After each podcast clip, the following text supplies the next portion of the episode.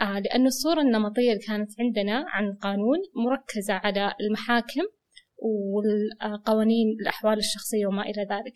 فاكتشفت أنه في مجال جديد.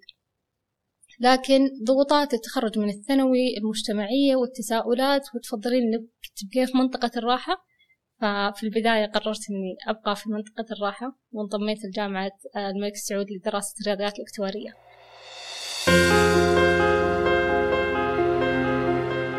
هذا البودكاست برعاية برنامج ميزة المقدم لمنسوبي جامعة الأمير سلطان.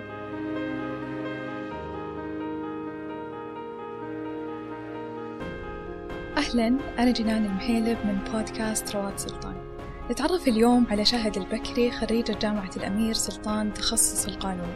تعمل كمحامية متدربة في شركة كلايدن كو قبل البداية في حال ألهمتكم الحلقة لا تنسوا مشاركتها مع من تحبون وتقييمنا على منصة أبل بودكاست. أيضا لاقتراحاتكم راح تلقون إيميل رواد سلطان مرفق في وصف الحلقة. والآن رحب بضيفتنا. أهلا وسهلا شهد. أهلا وسهلا جينان شكرا على الاستضافة. أتمنى تكون حلقة ممتعة للمستمعين الكرام. بإذن الله. طيب نبدأ بأول آه نقطة شهد. التوجه للرغبة وليس الموهبة. أحد النقاط اللي ذكرتها شهد في حوارها معانا قبل التسجيل كانت موهبة شهد في الرياضيات لكن رغبتها في القانون. فممكن شهد تحكي لنا عن تجربتك في اختيار التخصص؟ أول شيء كيف دخلتي القانون؟ والآن أنت آه وين؟ أكيد. آه أول شيء اليوم أتوقع اليوم مبارك الحمد لله. استلمت آه وثيقة تخرج تخرجي بقانون من جامعة الملك سلطان مرتبة الشرف الثانية في المسار التجاري.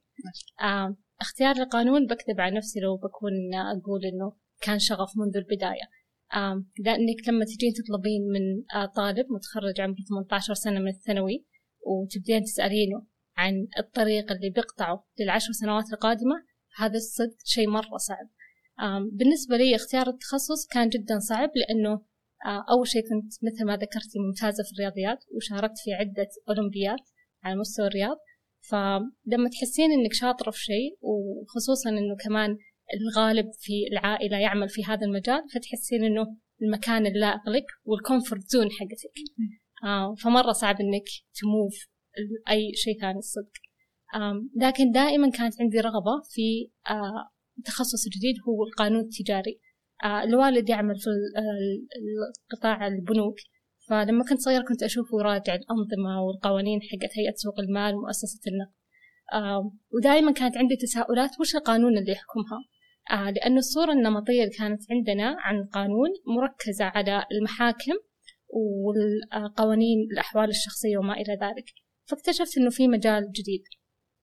لكن ضغوطات التخرج من الثانوي المجتمعية والتساؤلات وتفضلين إنك تبقين في منطقة الراحة. ففي البداية قررت إني أبقى في منطقة الراحة وانضميت لجامعة الملك سعود لدراسة الرياضيات الاكتوارية. لكن ما طال الوضع مع ذلك. وبمجرد انتهاء السمستر الأول سحبت أوراقي وانتقلت لجامعة الأمير سلطان لدراسة قانون تجاري. ما كانت أبدا نتائج واضحة من البداية. ولا كنت أعرف صدق هل أنا بنجح ولا بفشل في القانون على خلاف تواجدي في تخصص المالية لأنه شيء غالبا ضامن النتائج فيه. بس الحمد لله اليوم أقول إني سعيدة بإني أخذت هذا التحدي والنتائج كانت فيه مثمرة والخوف قدرت أتعداه لأنه ما كان في فشل في الموضوع. والتخصص هذا الآخر اللي أنت مبدع فيه إيش تحسين إنه أضاف لك في تخصص القانون الآن؟ أتوقع أنه ساعدني في الفكري لما تلقين شخص جامع بين أكثر من تخصص هذا الشيء يعطيك نظرة مختلفة لتخصصك وهذا الشيء اللي دائما أؤمن فيه. دائما في نظرة محصورة على القانوني أنه لازم يركز في مجال واحد وما يقدر يطلع على التخصصات الثانية. ونفتقد لذلك حقيقة حتى في دراستنا. لما تجين تشوفين خطة الدراسية كطالبة قانون كلها تركز على المواد القانونية وما عندي أي خيار أني أدرس أي مادة ثانية أو من أي كلية ثانية. بينما الطلاب في جامعات أو كليات إدارة الأعمال أو الكمبيوتر أو غيرها عندهم الخيار اللي لا يقل عن خمس مواد يختارونها من أي تخصصات ثانية. ولكن أؤمن دائما بأن القانون هو البوابة لكل هذه التخصصات. قررت في هذا الموقف أني ما ألقي العبء على الجامعة أو خطة الدراسية وأنا شاهد دام عندي هذا الفضول للعلم فألتحق في برامج خارجة عن الجامعة في تطويري سواء في المهارات الإدارية أو حتى في مهارات ال soft skills اللي أنا بطورها عندي أو حتى مثلا program تقدر تساعدني إني أتطور في أي مجال أنا عندي شغف فيه. فتحسين إنه ضاف يعني credit لشهد آه، مع تخصص القانون. لأنه شوف في كثير طلاب يحتارون أن أنا والله مبدع في هذا التخصص خلاص أنا لازم أتوجه له. لا يمكن إني أروح مثلا الشيء أنا شغوف فيه. يحس إنه ما راح يبدع فيه لأنه هو already قدراته وإمكانياته كويسة في هذا المجال. صح. هنا ودي كمان أوقف شوي على كلمة شغوف وكلمة شغف تدرين والله يعني انها صدق يعني overrated لأنه صح. يبدون يحسسونك إنك لو أنت ما قمتي كل يوم الصباح تنجزين هذه المهمة اللي أنت ارتبطتي فيها. في أي يوم حالفك الحظ وصرتي ما كنتي مرة في ال mood ومبسوطة فلازم تغيرين هذا المجال. آه والصدق إنه الحقيقة ما هي كذا لأنك لازم أنت تفسرين أو تفرقين بين المهنة والهواية والاهتمام وشيء أنت ممتازة فيه. قد تكونين ممتازة في شيء وهذا اللي حصل معاي بس ما عندك رغبة إنك تكملين فيه. فعادي إنك تروحين لمهنة أو مجال ودك تتعلمين فيه. بالنسبة لي الشغف هو الفضول. وش كثر أنا عندي فضول إني أتعلم في هذه المجالات. لأنه الحب المهنة أو الشيء اللي أنت تبغى تدخله آه وإنك تبدع فيه هو بمجرد إتقانك وحبك لهذا المجال فبيصير عندك آه اهتمام وشغف وكل يوم تصير فضول في إنك تتعلم عنه. غير كذا وهي طبيعة الإنسان إنه يتغير أفكاره واختياراته. في أي زمن من الأزمان يعني ما أقدر أوصف لك وش كثر ممكن تجيك تساؤلات وأنت طالب. تتساءل هل أنت اخترت تخصص صح ولا لا؟ أنا في ليلة صح. ال major اللي بكرة اختبارك تتساءل أنا أصلا وش دخلني هنا؟ وأنت في آخر ال semester. بالضبط. تتساءل هل أنت أبدا. فهي تساؤلات طبيعية. م. مع اختلاف الزمان أحوال الحالة النفسية للشخص. ف نفس يعني... الناس اللي نشوفهم كثير بعد ما يتخرجون في مجال يشتغلون في مجال آخر. بالضبط. آه، أشياء كثير تلعب دور في هذه. يعني الزمن اللي طلع منه تجربته في هذا التخصص. وأبدا مو صح ولا غلط إنك تستمر في المجال أو تغيره لأنها it's never too late لو ما سويته في العشرين سويه في الثلاثين ما سويته في الثلاثين سويه في الأربعين مو في الأربعين في الخمسين في فترة من الزمن أجبرت على تخصص معين بمناسبة درجاتك أو ما إلى ذلك صارت لك فرصة في زمن آخر إنك تغير المهنة ولا هذا ليش ما تغير؟ ليش لا؟ طيب التجارب في الحياة الجامعية إذا نقدر نقول هذا المصطلح إيش بيجي ببال شهد؟ آه بالنسبة لي الحمد لله كانت التجربة الجامعية مثرية جدا حقيقة.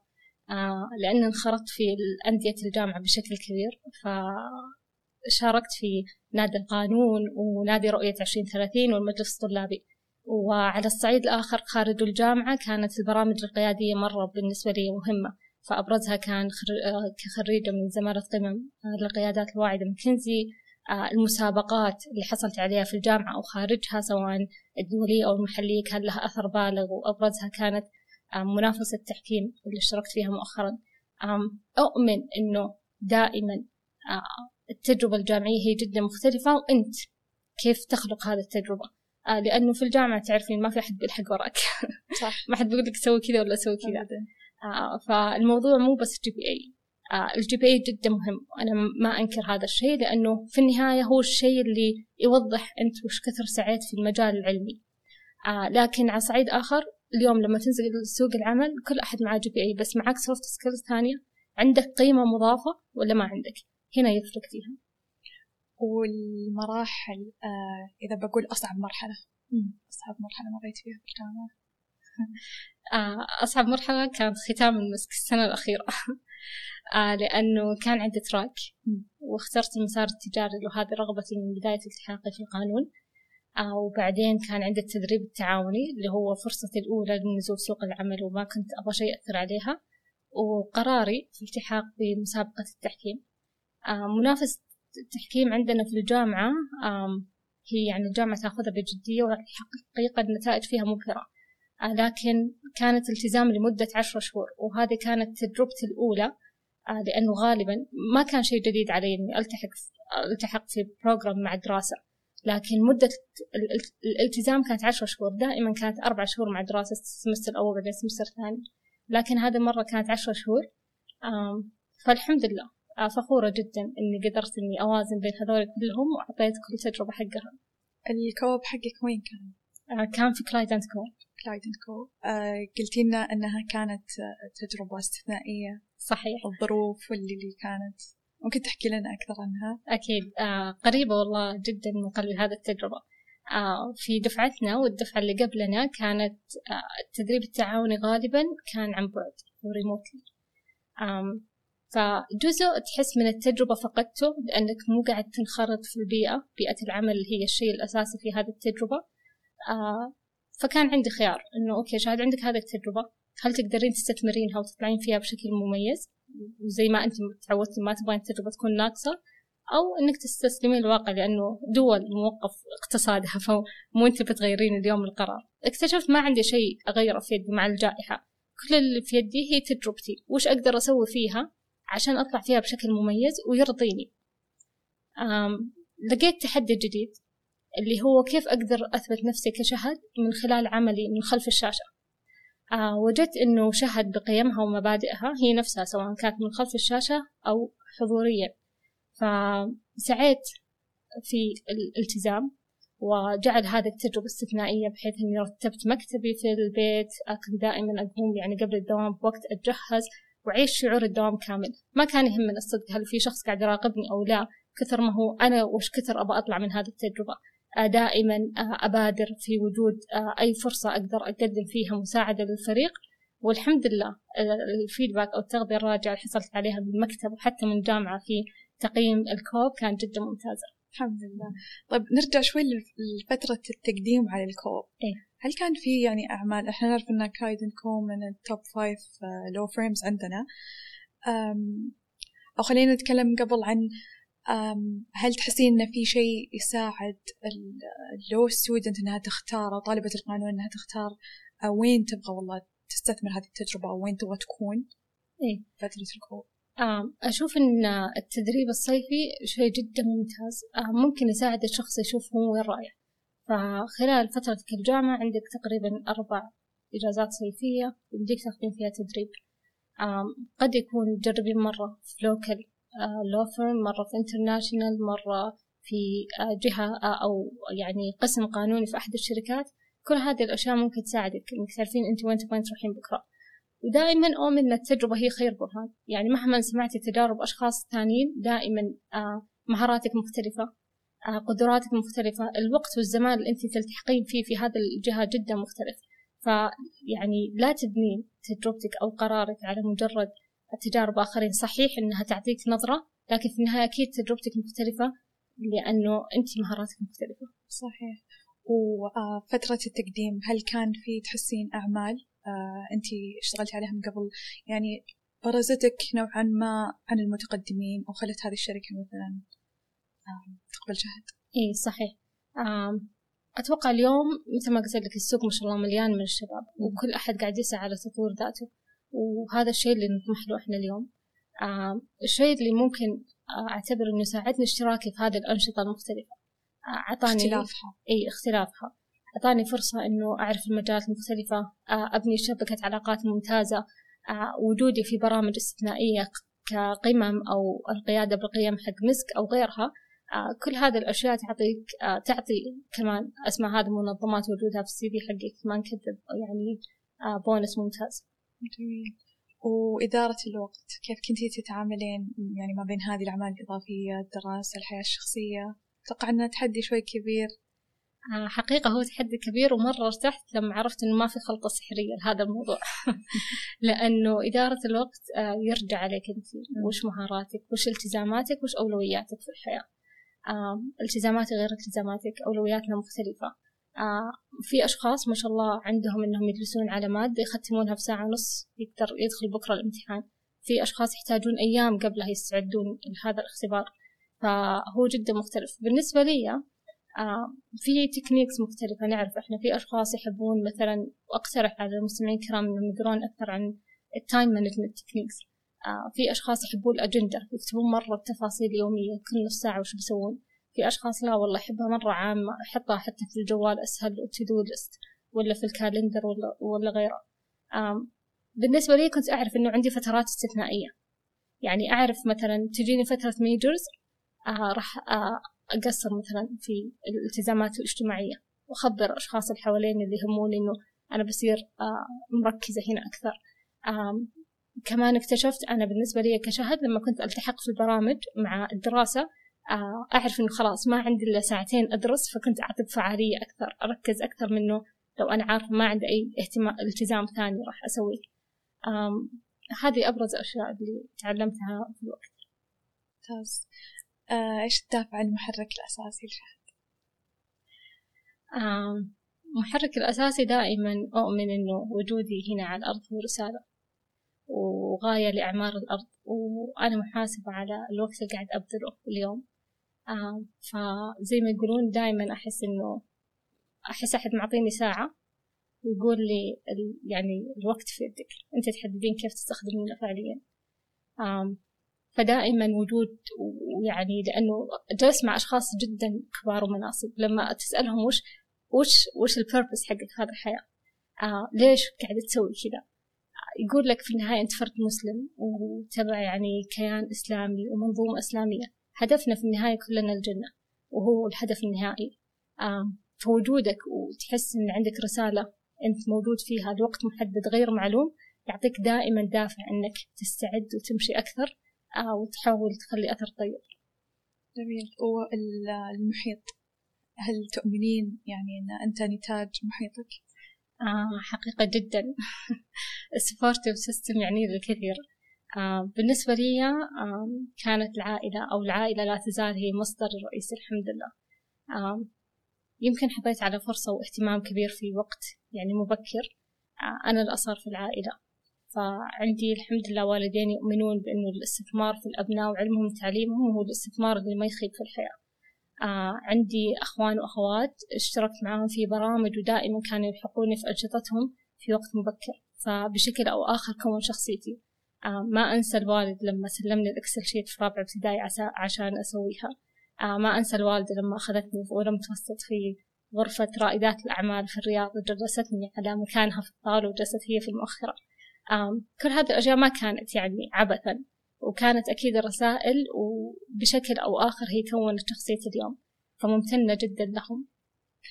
وهل يعني نقدر نقول مثلا الشخص اللي ما يملك العائلة الداعمة هل هذا بيكون عائق من وجهة نظر شهد يعني؟ آه، سؤال جدا ممتاز. وأحب إنه كيف الشخص دائما يشوف إنه إحنا بشر فعندنا اختلاف قد يكون المصدر الرئيسي بالنسبة لي الداعم العائلة. قد يكون لشخص آخر هو صديق. قد يكون مرشد. قد يكون أستاذ. آه قد يكون شخص مر عليه في حياته في شارع وأعطاه نصيحة كمله. آه في فترة من حياته يمكن ما يكون عنده أحد. فأبدا يعني هي ما هي محصورة على العائلة كثر ما وجود شخص في فترة من الزمن قد يمتد وقد تقتصر هذه المدة آه يساعده في مسيرته في الحياة. جميل. دائما نقول إن اقتنص الفرص وابحث عن اللي يلهمك ويعني آه، يدفعك للعمل أو للنجاح أو للطموح أو مش مكان يعني الطريق اللي أنت ماشي له. صحيح. السؤال اللي نختم فيه دائما لو رجعت فيك الأيام إيش الشيء اللي بتسوينه بشكل مختلف؟